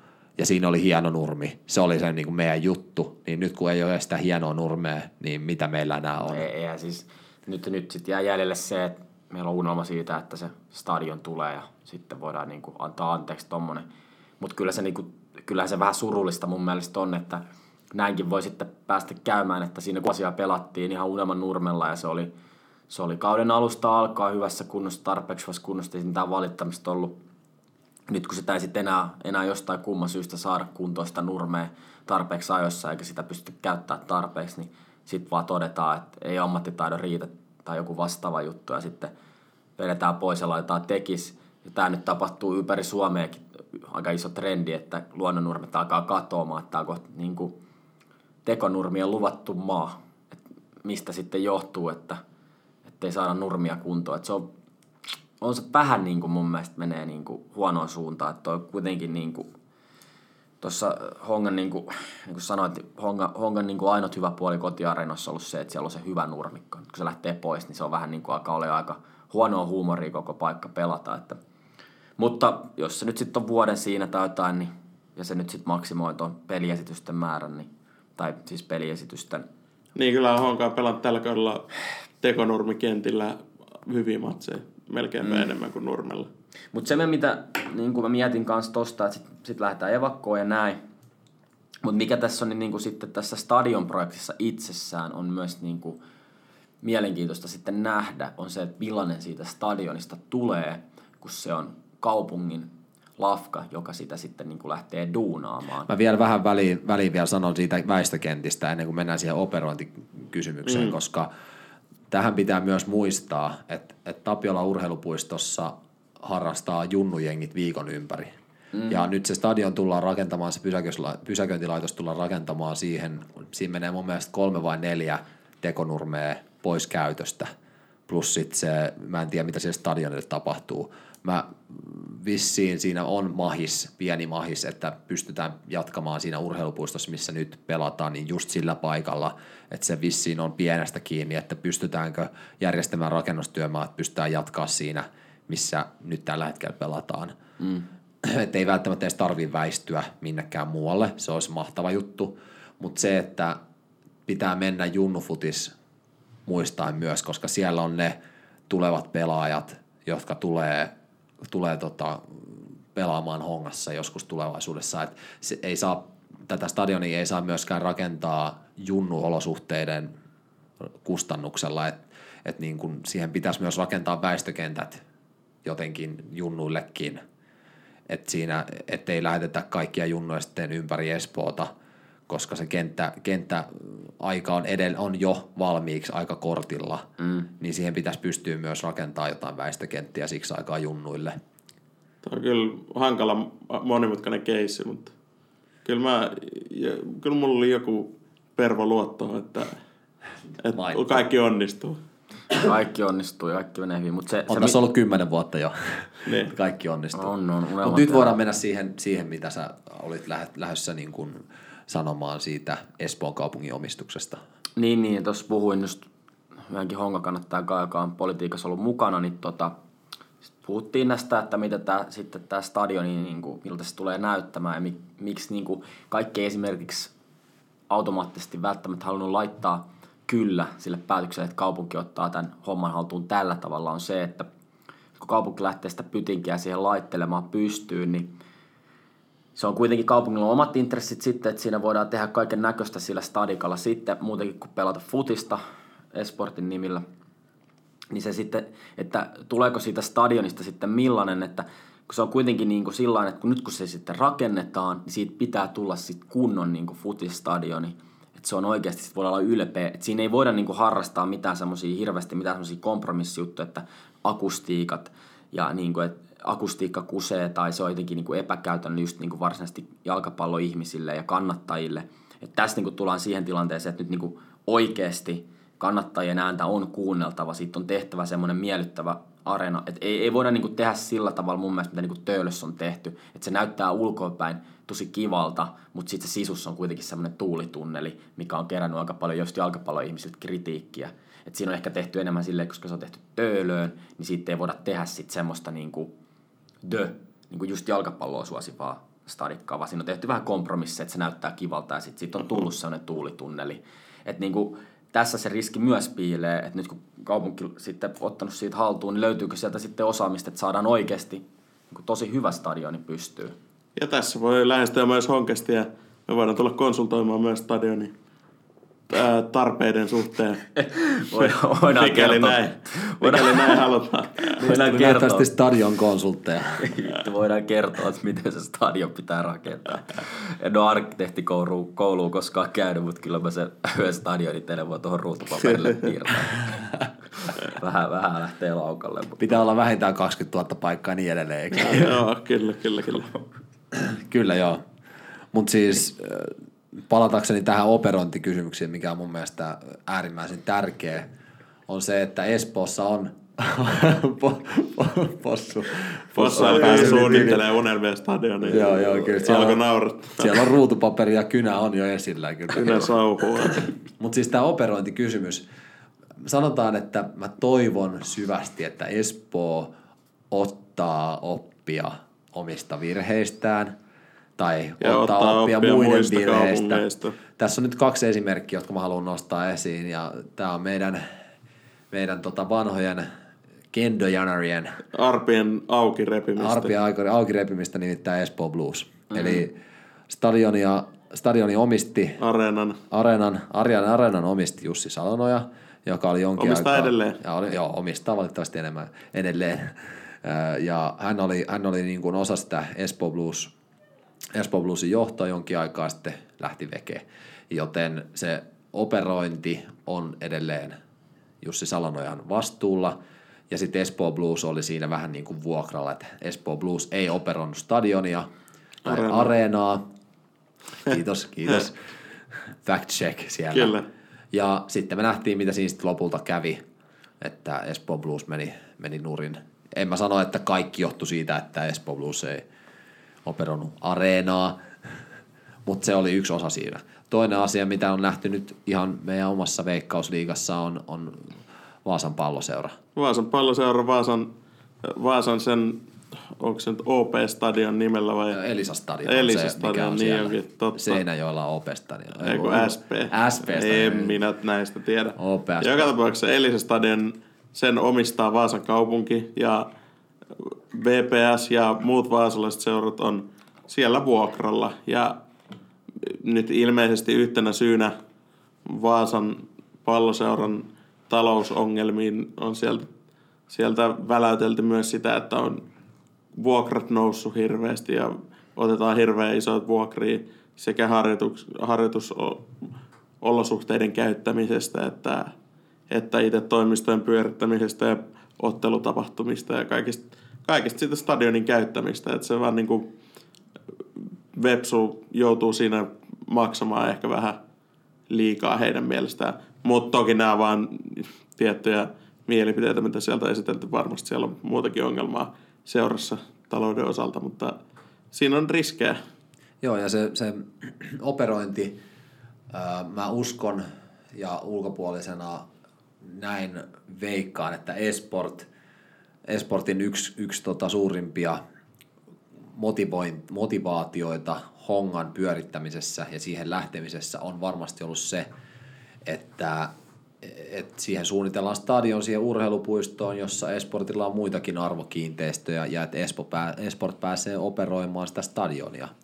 Ja kaikista optimaalisin tilanne myös Hongalle, jonka Esport omistaa, olisi se, että Esport pääsisi operoimaan sitä stadionia, joka olisi sit Esportille kannattavaa liiketoimintaa, jolloin, et, et jos mä uskon, ja se on yksi uhkakuva, yksi iso uhkakuva, miten ollaan nähty, nähty muun muassa Espoo Bluesilla, se on se äärimmäisin esimerkki, ja mikä Websillä on, on se on talousongelmat, mikä, mikä osittain johtuu siitä, siitä stadionin operoimisesta, kaupungin operoimisesta ja niistä kuluista, mitä siitä syntyy, niin se, että jos Esport ei pääse operoimaan stadionia ja kaupunki tekee siitä ja se yhteistyö ei toimi ja kaupungin, kaupunki tekee siitä kannattamatonta ja todella kallista, niin se varmasti vähentää Esportin halua Pyörittää honkaa. pyörittää honkaa ja äärimmäinen uhkakuva on se, että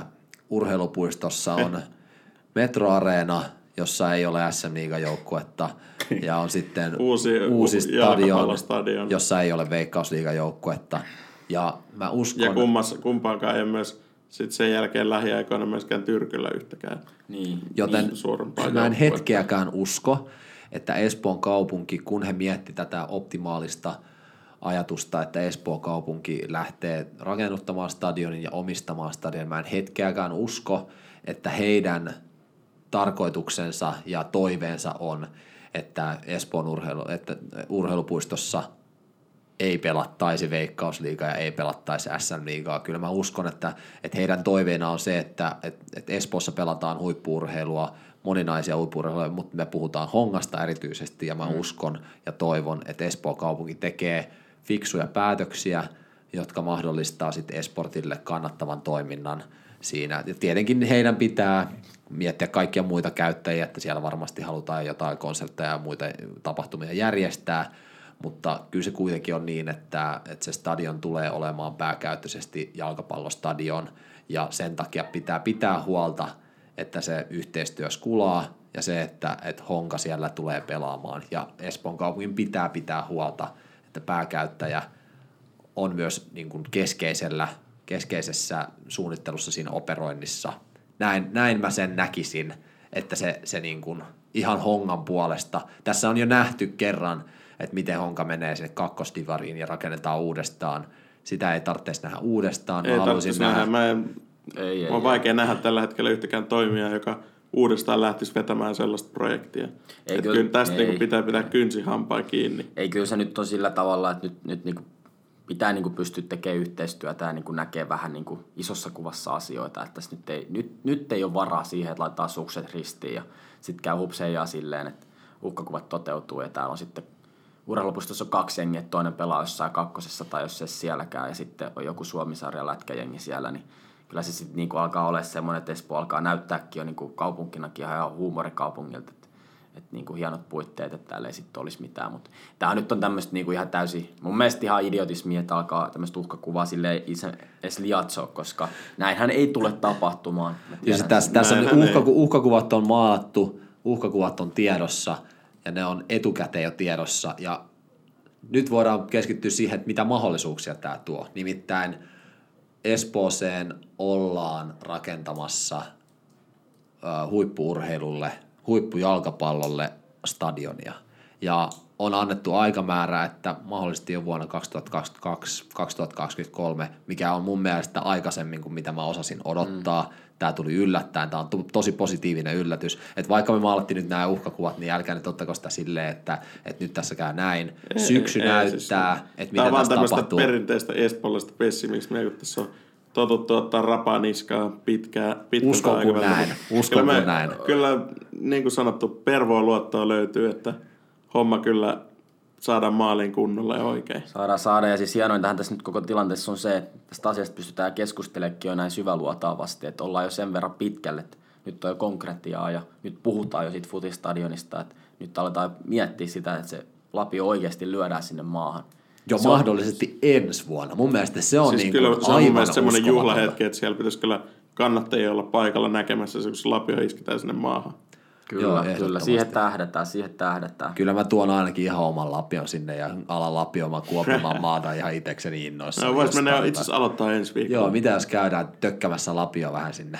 Toivottavasti sieltä ei paljastu samanlaista intiaania hautausmaata, mikä, mikä aikoinaan löytyi, kun alettiin länsi rakentaa. Sitten tota, voi tapahtua ikäviä. Mä olin, mutta, tota, mutta ehkä tämä asia nyt on niinku tältä erää taas klousattu. Katsotaan, mitä stadionhanke tuo tullessaan. Seurataan näitä uutisia. pidetään kuulijat, te kuulijat pidetään ajan tasalla tästä asiasta tulevassakin lähetyksessä, jos tulee jotain uutta. Tämmöinen lähetys tänään, tähän loppuun vielä, saadaan jolle vieraaksi. Kukas me saadaan? Konsta Rasimus. Vanha kun on konna, Vanha kunnon konspiraatiossa. konna itse. Kyllä. Ja tähän loppuun sanotaan taas, että tosi paljon kiitoksia kaikille, jotka on lähettänyt kysymyksiä Instagramissa pelaajille, seurannut meitä, osallistunut arvontoihin, niitäkin tulee jatkossa. Kaikkiin kotimatseihin on lippuarvonat luvassa, eli käykää seuraa meidän Instagramia ja Facebookia. Jos osallistuu Instagramissa ja Facebookissa, niin silloin sulla on kaksi arpaa. Levittäkää sanaa, kertokaa kavereille. Jos tunnistatte, tulkaa nykiin hihasta, antakaa niin kuin miten tätä hommaa voisi kehittää. Me pyritään parhaaseen, koska se miksi me tehdään tätä on se suurin syy, että me halutaan, että kuulijoilla olisi mahdollisimman hyvää kamaa saatavilla. Kyllä. Vedetään yhtä köyttä, kaikki ollaan hongan puolella ja sillä mennään. Ja Pervo luotto siihen, että mestaruusjuna palaa sitten tota Espoon keskuksen asemalle ja päästään Espoon torille juhlimaan niin sanotusti. Tuut, tuut. Hongan kannattajat seuraavat Honkaa myös vierasreissuille. Oli pelipaikkana Posna tai Rollo, HK05 on paikallaan. Jos haluat lähteä mukaan unohtumattomille vierasreissuille, ota yhteys Hongan kannattajiin. Yhteystiedot löydät Hongan kannattajan Facebookista ja Instagramista. Meillä on Honkastin studiossa vieraana Konsta Rasimus. Tervetuloa Konna meidän studioon. No kiitos. Meillä on tullut taas paljon kuulijoita kysymyksiä ja lähdetään suoraan ensimmäiseen. Milloin sä aloitit jalkapallon pelaamisen? No varmaan itse asiassa enemmän, ennemmin kuin mä edes muistan, mutta tota, joukkueeseen mä menin ekaa kertaa, taisin olla kuusivuotias, täytin, täytin siinä samana vuonna seitsemän joulukuussa, niin, tota, niin silloin aloitin tuolla Malmin palloseurassa, palloseurassa futaamaan. Ja sun iskä oli vissiin jonkin sortin ammattilaispelaaja myös. Joo, se oli, se oli ihan tota, niin, kansallisen tason, tason niin kuin mittapuulla hyväkin pelaaja. Että sehän kävi Norjassakin pelaa hetken aikaa ammattilaisena ja, ja sitten täällä kotimaassa pelasi parissa eri joukkueessa ja, ja voitti tota, niin jonkun Suomen mestaruudenkin ja sellaista. Pelasit sä samaa paikkaa kuin Faija silloin junnuna vai?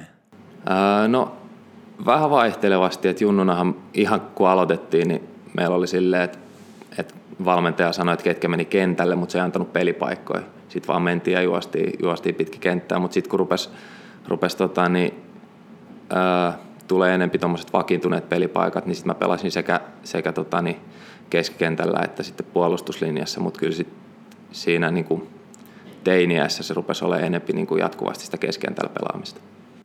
Eli se on, onko se sellainen paikka, mi- mihin sä tunnet sitten eniten vetoa, että se on, onko se se omin vai onko se sitten ihan sama lopulta? No ei se ihan sama ole, että, että itse asiassa nyt viime vuodet, kun on tullut pelattua sen verran paljon tuota topparia ja siellä on peli kulkenutkin ihan hyvin, niin siihen on tullut semmoista niin kuin tiettyä läheisyyttä, että tuntuu siltä, että kun pelaa topparina, niin että, että niin kuin tuntuu tutulta ja tietää mitä tekee ja, ja tota, niin, että silleen se, se tuntuu sellaiselta mukavalta tällä hetkellä, mutta sitten sit toisaalta se esimerkiksi keskentällä pelaaminen, niin se on sille erilaista, kun se on, se on sille hektistä ja koko ajan enemmän siinä tilanteen sisällä olemista, niin sitten siinä on semmoinen toisenlainen viehätyksessä sitten toisaalta. Mikä oli sun suosikkipelaaja silloin nuorena ja mikä se on nyt? Onko vaihtunut? Ää, no on ne jonkun verran vaihtuneet. Ihan, ihan tota, niin junnuna pidin tietysti, tietysti tota, niin tästä Brassi Ronaldosta. Se oli varmaan enemmän vähän melkein kaikkien suosikki silloin, mutta se oli, niinku, se oli yhdessä vaiheessa niinku mun suosikki. Sitten samoihin aikoihin niinku Roberto Carlos oli mun toinen sellainen suosikki. Sitten vähän myöhemmin, myöhemmin tota, niin rupesin dikkailemaan tota Gutia, minkä on sitten johonkin kausijulkaisunkin maininnut. Ja tällä hetkellä on sitten taas, ehkä kun on itse niin paljon lähempänä sitä, sitä tota, niin jalkapalloilija-arkea, kun silloin junnuna tuli fanitettua enemmän, niin tällä hetkellä ehkä ole ihan silleen niin selkeätä tunnesidettä niin kuin fanitusmielessä kehenkään pelaajaa, mutta, mutta kyllä semmoisia niin niin hyviä pelaajia, mistä pitää, niin kyllähän niitä on, että, että esimerkiksi tuossa yhdessä vaiheessa niin tykkäsin paljon Mesut Özilin pelaamisesta. Nyt toki sillä on ollut vähän, vähän tota, niin, alamäkeä tässä jonkun aikaa, mutta kyllä mä ehkä silti edelleen pidän, pidän siitä niin semmoisen pelaajatyyppinä. Mitä sä sanoisit, että on vaatinut päästä sun tasolle veikkausliiga pelaajaksi, että sellaisesta junnulupauksesta sä oot nuohonnut monet maajoukkueet, junnumaajoukkueet, niin, niin mitä siitä lupauksesta, nyt susta on kasvanut veikkausliigapelaaja, niin mitä siinä välissä on tapahtunut ja pitänyt tehdä, että, että sä oot lunastanut niitä lupauksia ja noussut ammattilaisfutajaksi? No kyllä mulla ehkä se on ollut semmoista niin kuin kärsivällisyyttä ja, ja tota, niin ennen kaikkea sitä, että on tykännyt pelata aina. Että ei ole missään vaiheessa tullut semmoinen olo, että vitsi, että, että pitäisikö tehdä jotain muuta. Että se on ollut aina kiva ja siitä on nauttinut. Että, että tossakin välissä, välissä, kun tuli useampi vuosi pelattua esimerkiksi PK ykkösdivariin, niin, niin kun silloin alkuun, alkuun hongassa ja sitten kävi parissa muussakin veikkausliigajengissä ja sieltä ei tullut sit ihan tota, niin, sitä semmoista nousukiitomaista uraa ja sitten kävi pelaa pari vuotta sitä ykköstä, niin, niin kyllä se semmoista niin kuin, sit, että sieltä nousi tavallaan tähän veikkausliigaan takaisin, niin se vaatii sitä semmoista kärsivällisyyttä ja siitä, että, että niin kuin jakso koko ajan, koko ajan pelata ja pelata tosissaan, eikä ruveta missään vaiheessa niin kuin sitten siirtymään siihen semmoiseen palloiluun, niin sitä se ehkä vaatii eniten. Mitä sä oot sitten sun kokemuksista opettanut nuoremmille pelaajille? No mä en itse asiassa tiedä, kuinka paljon mä oon varsinaisesti ainakaan kovin aktiivisesti mitä opettanut. Et mä vielä tässä vaiheessa ainakin ja etenkin nuorempana ajattelin vähän silleen, että, että, että mä en tiedä ehkä ihan niin paljon, että mun pitäisi ruveta käy, niin kuin neuvomaan muita, muita pelaajia tai muita ihmisiä, ihmisiä niin kuin futiksessa tai oikeastaan juuri muussakaan ehkä – ehkä niin, tota, niin semmoista aktiivista opettamista ei ole ehkä tapahtunut, mutta sitten ehkä semmoiset, jotka on kokenut, että ne on oppinut multa jotain, niin osaisi vastata sit paremmin siihen, että mitä ne on oppinut mun tekemisistä tai, tai siitä niin kuin mun yleisestä olemisesta ja toimimisesta, että, että se on ehkä aika vaikea sanoa. Te vietätte joukkueena jonkin verran vieraspelimatkoilla ja, ja teillä on teidän hieno, hieno dösä, jos te vietätte sitä aikaa, niin mitä sä teet tappauksessa aikaa vieraspelimatkoilla? Teet jotain keskittymisharjoituksia tai jotain sitten viihdykettä tai mit, mitä tapahtuu Dösässä? No tosi itse asiassa jossain aikaisemmassa podcastissa oli Tim Murray oli haastattelussa ja se mainitsi, että siinä on semmoinen pieni porukka, joka pelaa aina silloin, silloin tällöin tota, semmoista Kimblen kaltaista peliä puhelimilla kuin Parcheese – niin mä oon siinä, siinä ringissä mukana, että sitä tulee silloin tällöin pelautuu, pelautuu porukoittain sen porukan kanssa. Ja sitten itsellä tulee luettua aika paljon, paljon kirjoja, kirjoja ja, ja tota, niin, sitten siellä on myös semmoinen jatsiporukka on myös tota, niin, on siellä bussin takapenkillä. Mä aina, Tuuletuksista tuttu. joo, niin, tota, niin ihan yksittäisiä kertoja ollut siinäkin mukana. Nyt ehkä viime, viime aikoina en niin paljon, mutta pari kertaa siinä vaiheessa, kun ne alkoi alko sitä pelailemaan noilla matkoilla, niin oli mukana siinäkin. Mikä on kirja, jonka olet viimeksi? No mulla on itse asiassa tällä hetkellä kesken yksi, tota, niin, yksi fantasiakirja, sellainen kuin äh, Ship of Magic, ja se on Robin Hobbin kirjoittama. Se on semmoinen kolmiosaisen fantasiasarjan eka osa. Ja mä oon ihan pitänyt siitä. Mulla ei ole enää paljon jäljellä ja mä oon laittanut kirjastoon jo varauksen siitä kakkososastakin, että, että sitä mä nyt oon lukenut ja, ja tota, niin tuun sarjaa jatkamaankin. Mutta edellinen kokonainen kirja, minkä mä oon saanut loppuun astikin luettua, niin se oli semmoinen kuin Kissavieras. Ja se on Takashi Hiraiden kirjoittama. Se oli semmoinen ihan mielenkiintoinen kuvaus yhden pariskunnan elämästä, joka, jonka tota, niin, äh, pihalla rupeaa vieraille sellainen kissa. Se oli semmoinen ehkä, ehkä ei mahdottoman tapahtumarikas, mutta mielenkiintoinen. Vähän hitaampi tempoinen. Kyllä. Äh, mitä sä suosittelisit nyt tämän kesän lukemiseksi, sellainen kesä, kesäkirja? Ei, genrellä ei väliä. Joo, ei tota niin, ehkä tietysti kesäkirjoiksi sopii paremmin, paremmin sellaiset omasta mielestäni, jotka, tota, niin, jotka on aika kevyttä ja kivaa lukemista ja niitä voi lukea missä vaan ja vähän minkä verran vaan, ettei aina tarvitse lukea sitä yhtä kokonaista lukua, että se tota, niin, pysyisi jouhevana se lukeminen, niin ehkä jotain semmoista niin novellikokoelmaa tai vastaavaa on, on kiva pitää sit mukana, että, että, tota, niin, että sitä voi lukea aina lyhyt pätkiä siellä täällä. Että, että esimerkiksi Ursula, Ursula Le Guinin semmoinen kuin Pimeä lipas ja muita kertomuksia, niin ehkä sitä voisi suositella. Mitä sä sanoisit, että olisi sun lempikirja tai kirja, joka on vaikuttanut suhun tosi paljon?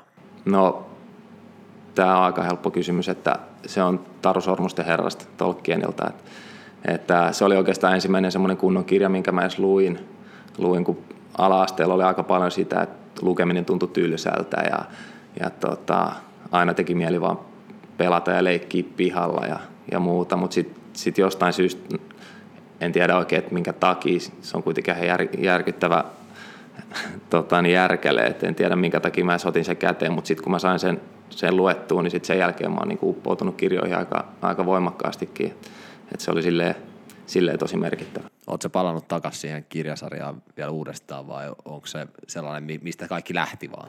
Ää, no olen itse asiassa palannut useammankin kerran, että, että tota, niin mä oon myös lukenut Tolkienilta oikeastaan kaikki, kaikki muutkin julkaistut teokset, että se on ollut niin kuin kirjailijanakin mun, mun tota, niin, jos voin sanoa elämässäkin merkittävä hahmo.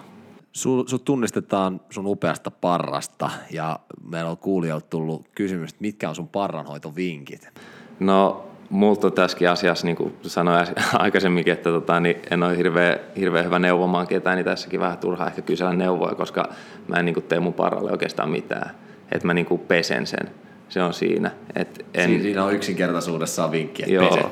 kyllä, että et en käytä partaöljyjä tai muitakaan sellaisia hoitotuotteita. Et joskus aina silloin tällöin siisti vähän, ettei kaikki hapsuta ja viikset mene suuhun syödessä, mutta mutta tota, muuten annan olla aika, aika lailla silleen vaan kuin se on. Millainen on sun normaali vapaa-päivä? Mitä, mitä Konna tekee vapaa-ajalla, kun futis ei ole, ei ole keskiössä silloin? No se, tota, niin, se vaihtelee itse asiassa aika paljon, etenkin nyt, nyt tämän tota, niin sosiaalisen median aikana niin tulee niin paljon kaikkea infoa erilaisista tapahtumista, niin, niin sitä on niin kuin ihan, ihan hauska sitten käydä, käydä katsomassa ja ihmettelemässä kaiken näköisiä erilaisia juttuja, juttuja. Mutta tota, niin ehkä semmoiset, jotka eniten pyörii tuossa omassa elämässäni on tietysti sitten, sitten justiinsa tuo lukeminen ja, ja niin kuin tota, niin aiemmin puhuttiin, niin, niin mulla on tota, niin, tyttöystävän kanssa tai avo, avopuolison kanssa tota, niin viljelypalsta, jolla me käydään sitten vähän tota, niin, puuhailemassa aina, aina tota, niin silloin tällöin ja kasvatellaan kaikkea siellä. Ja sen lisäksi soita jonkun verran kitaraa, kitaraa ja sitten sit kivassa asemassa sinänsä, että, että nyt pari viime joulua on tullut äidiltä aina joululahjaksi museokortti. Niin tota, sitten on tullut käytyä kaiken näköisissä tämmöisissä museoissa ja taidenäyttelyissä. Viimeksi itse asiassa eilen tuli käytyä Ateneumissa käy, tota, niin katsomassa sellainen kuin ää, hiljainen kauneus näyttely siinä tota, niin on vähän semmoista niin kuin käydään läpi aasialaisen ja pohjoismaisen taiteen sellaista vuorovaikutusta. Sä sanoit, että sulla oli se palsta, niin mitä sä toivot, että tulee tämän kesän sadoksi? No meillä on siellä itse asiassa aika paljon kaikenlaista tulossa, mutta muutama semmoinen, esimerkiksi marjapensaat on semmoisia, mitkä on vasta tänä vuonna istutettu, niin se voi olla, että niitä ei vielä kunnolla tänä vuonna tuu. Mutta semmoisia, mitä tällä vuodella toivotaan, niin on, on retiisit, punajuuret, sipulit, perunat, ää, pinaatti, muutama erilainen salaatti, mitä siellä on, on tulossa, niin kyllä yhtä ja, yhtä ja toista on niin tulossa ja toivotaan, että ne kaikki niin kuin säilyy siihen asti, että ne voidaan sitten hyödyntääkin. Täällä itse asiassa kannattaa kysymys tuli aika osuvasti, että sulla tulee nyt uusia perunoita. Miten sä keität uudet perunat ja valmistat? No tota, niin mulla ei ole semmoisia hirveitä vippaskonsteja siihen, että mä en itse keitä perunaa esimerkiksi missään muussa kuin ihan vaan vedessä, en lisää suolaa tai tilliä tai muutakaan. Mutta se, se ehkä oleellinen mun omassa keitin tavassa on se, että mä en keitä niitä ihan kypsiksi, vaan ne jää ihan vähän silleen koviksi vielä, tai no ei ehkä koviksi, mutta ihan vähän, vähän tota, niin, kypsästä vajaaksi, että sitten kun ne ottaa sieltä vedestä pois ja antaa hetken olla siinä kattilassa, niin ne kypsyy sellaisiksi, ettei ne rupea sitten halkeille tai muussautua. Sä sanoit, että soitat kitaraa. Jos sä saisit valita ihan minkä vaan bändin, minne sä menisit kitaristiksi, niin minne bändiin sä menisit? No mä luulen, että ne, ne bändit on, on aika paljon jo, jo uransa ehtoa puolella, että, että ehkä joku semmoinen vähän vanhempi rockibändi olisi, olisi siisti, siisti nota, niin, niin kuin näistä olemassa olevista bändeistä. Tietysti kaikista siisteintä olisi, että olisi oma bändi, mutta, mutta niin kuin näistä olemassa olevista, niin ehkä joku, joku tota, niin, Creami tai, tai Led Zeppelin, mitä näitä nyt on tämmöisiä vanhempia rock, rock blues bändejä. Eli jos jollain on bändi, bändi ja tarvii kitaristia, niin ehkä Konnaan kannattaa olla yhteydessä. No se on sitten, että minkä tasosta kitaristia haluaa. Niin. Aivan. Öm, mitä sä tekisit, jos sä et pelaisi jalkapalloa?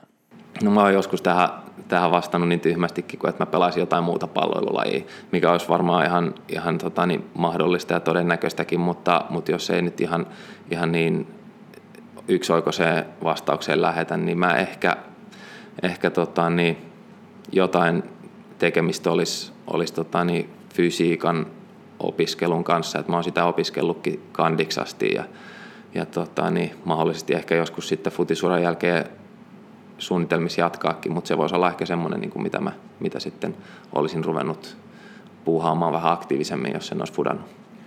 Jos sä pelaat jotain muuta palloilulajia, niin mitä, mitä muuta lajia sä pelaisit? Oletko harrastanut jotain toista palloilulajia? No mä pelasin yhden talven lätkää, että se voisi tietysti olla, olla semmoinen, semmoinen, tota, niin, semmoinen, mihin olisi etenkin Suomessa aika luonnollisesti suuntautunut, mutta, mutta sitten tota, niin, sit mä ihan tykkään, tykkään oikeastaan kaikesta semmoisesta joukkuepelailusta. Et se on paha sanoa, mihin suuntaan olisi sit niinku lähtenyt. Et ehkä koris, koris on silleen hankala, hankala samaten käsissä tai lentis, että et mulla ei ole mittaa ihan hirveästi varressa, niin ne olisi voinut olla sellaisia, mitkä olisi sit sitä myötä jäänyt, mutta, mutta nekin on tosi kivoja pelejä, niin en osaa sanoa. Pitäisi valita kolme koppibiisiä, niin mit, mitkä ne olisi? Uh, niitä on myös niin hirveä määrä. Vaikea rajata kolme. Kyllä, mutta ehkä, ehkä tuommoinen tota, niin Dion Rainbow in the Dark on semmoinen, semmoinen aika, aika tärkeä biisi tuolla koppielämässä meille ja se olisi munkin valinta. Ja, ja sitten ehkä, ehkä semmoisia, mitä nyt ei ihan hirveästi itse tuu, tuu tota, niin, kuulleeksi tuolla meidän kopissa, tota, niin on semmoinen kuin B-Cakein tota, niin, Rip It Up. Se on semmoinen, mitä mä ehkä, ehkä kuuntelisin. Se on ehkä vähän tuntematon useimmallekin, useimmallekin tota, niin, kuulijalle, mahdollisesti kaikille. Sitten kolmanneksi, kyllä mä ehkä jotain semmoista niin kuin räväkkää herättävää sinne haluaisin. Ehkä joltain niin kuin vähän vanhemmalta heavy-bändiltä. En osaa nyt ihan, ihan tähän sanoa niin kuin sitä yksittäistä biisiä. Paljon sä oot maksanut sakkokassaan tällä kaudella ja mistä syystä? No mä en ole itse asiassa tähän mennessä tota, niin, maksanut vielä yhtään mitään. Et mä sain ensimmäiset sakkoni tuossa itse asiassa Maariahaminan reissulla, että meillä oli aamulähtö, niin myöhästyin minuutin tai pari, niin sieltä tuli ensimmäiset, ensimmäiset sakot. Ja sitten kun pelipäivän sakot tulee tuplana, niin siitä tuli, siitä tuli sit saman tien kymppi, kymppi tota, niin maksettavaa. Onko sulla jotain pelipäivän rutiiniä, jotain musaa, jota sä kuuntelet, tai oikein sukka jalkaa ekaan tai jotain tollasta? Ää, no ei oikeastaan ihan hirveästi, että, että se riippuu vähän päivästä, mutta mä ne, lähinnä ne ruokailurutiinit, nukkumisrutiinit on semmoiset, mitkä yrittää pitää samoina, mutta nekin just riippuu sitten esimerkiksi siitä, että monet peli alkaa ja, ja muuta, että mutta niin muuten ei ole, mä en ole ihan hirveän semmoinen taikauskonen yleensä ollut niiden suhteen, että, että mitä, mitä tekee ja toimii. Sitten tietysti se siinä vaiheessa, kun ruvetaan niin tulee koppiin ja lämmittelee, niin niissä on ehkä semmoisia vähän tarkempia juttuja, mitä tekee, kun on, se on helpompi keskittyä sit siihen peliin, kun on joku semmoinen juttu, minkä osaa niin kuin selkärangasta tehdä niin kuin vaikka, vaikka unissaan, niin, niin niihin lämmittelyihin, niin sitten pystyy paremmin sit keskittyä siihen peliin ja menee vähemmän ajatuksia kaikkeen siihen muuhun, kun pystyy tekemään ne ihan sille ajattelematta. Jos mä laskin oikein, sä pelaat kuudetta kautta Hongassa. Mikä on sulle ikimuistosi Honka-hetki? No, mulle ehdottomasti ikimuistosi on se, se kun tota, noustiin, noustiin nyt Veikkausliigaa tota, niin tämän Esport Hongan kanssa. Et sieltä aikaisemmiltakin vuosilta, silloin kymmenen vuoden takaa, niin sieltäkin on niin kuin aika hienoja juttuja, saavutuksia, mutta sitten kun ehkä osittain sen takia, että kun itsellä niihin oli pelillisesti vähän pienempi vaikutus ja rooli silloin, niin, kuin, niin sitten ne ei ole muodostunut samalla tavalla ihan, ihan tota, niin semmoisiksi itselle niin merkittäviksi, vaikka sielläkin oli kuitenkin europelejä ja kaikkea muut sellaista, sellaista hienoa, niin, niin ehkä itselle se kuitenkin se iso juttu oli se nousu, nousu tota, niin veikkausliigaan. Mä oon kysynyt muilta honkästi osallistuneet pelaajilta, että kenet ne ottais pariksi 2 vs 2 katufutisturnaukseen. Roba ja Henkka valitsi sut. Et kuulemma sä oot hyvä hyökkäys- ja puolustussuuntaan ja teet oikeita ratkaisuja oikeaan aikaan. Ja nyt tulee sitten tätä draamaa, että jos sun pitää valita hongasta yksi pelaaja 2 vs 2 katufutisturnauksen, että kenet sä, kenet sä ottaisit sun pariksi ja miksi? Onko se Henkka tai Roba vai kenties joku muu? No ensinnäkin kiitos Roballe ja Henkalle tästä kunniasta, että, että molemmat valitsi meikäläisen. Tota, niin, mutta mä joudun tuottaa molemmille pettymyksen, että, että jos niin kuin lähtee ensimmäiseksi ajattelee, että mitä katufutiksesta tulee mieleen, niin brasilialaista syntyy katufutiskengät jalassa, eli paljon jaloja. No siitä nyt ei sinänsä voi ihan hirveästi vetää johtopäätöksiä, kun kaikki syntyy paljon jaloja, mutta, mutta kyllä mä ehkä sinne Brasilian suuntaan lähtisin ja ottaisin Kaufmanin. Eli täältä, täältä valitaan Kaufmani, Kaufmani omaksi pariksi. Sori Henkka ja Roba jää nuolemaan näppejään. Sitten open mic. Mitä sä haluaisit sanoa kannattajille, faneille ja honka mielisille? No, kyllä mä tota, niin haluaisin toivottaa ne tervetulleeksi kaikkiin peleihin ja, ja tota, niin kannustamaan meitä etenkin kotipeleissä, mutta miksei vieraspeleissäkin paikan päälle. Ja, ja tota, niin positiivisella mielellä hakemaan niin kuin mahdollisimman hyviä tuloksia, hyviä fiiliksiä. Ja tota, niin me yritetään tehdä kaikkemme, että, me pystyttäisiin niin kuin, tuottaa mahdollisimman suuria ilohetkiä ja nautintoja siellä, siellä niin kuin kentällä ja kentän ulkopuolella kaikille faneille ja, ja honkamielisille. Älä jää paitsi Honkastin uusista jaksoista, pelaajahaastatteluista ja lippuarvonnoista, vaan seuraa meitä Facebookissa ja Instagramissa.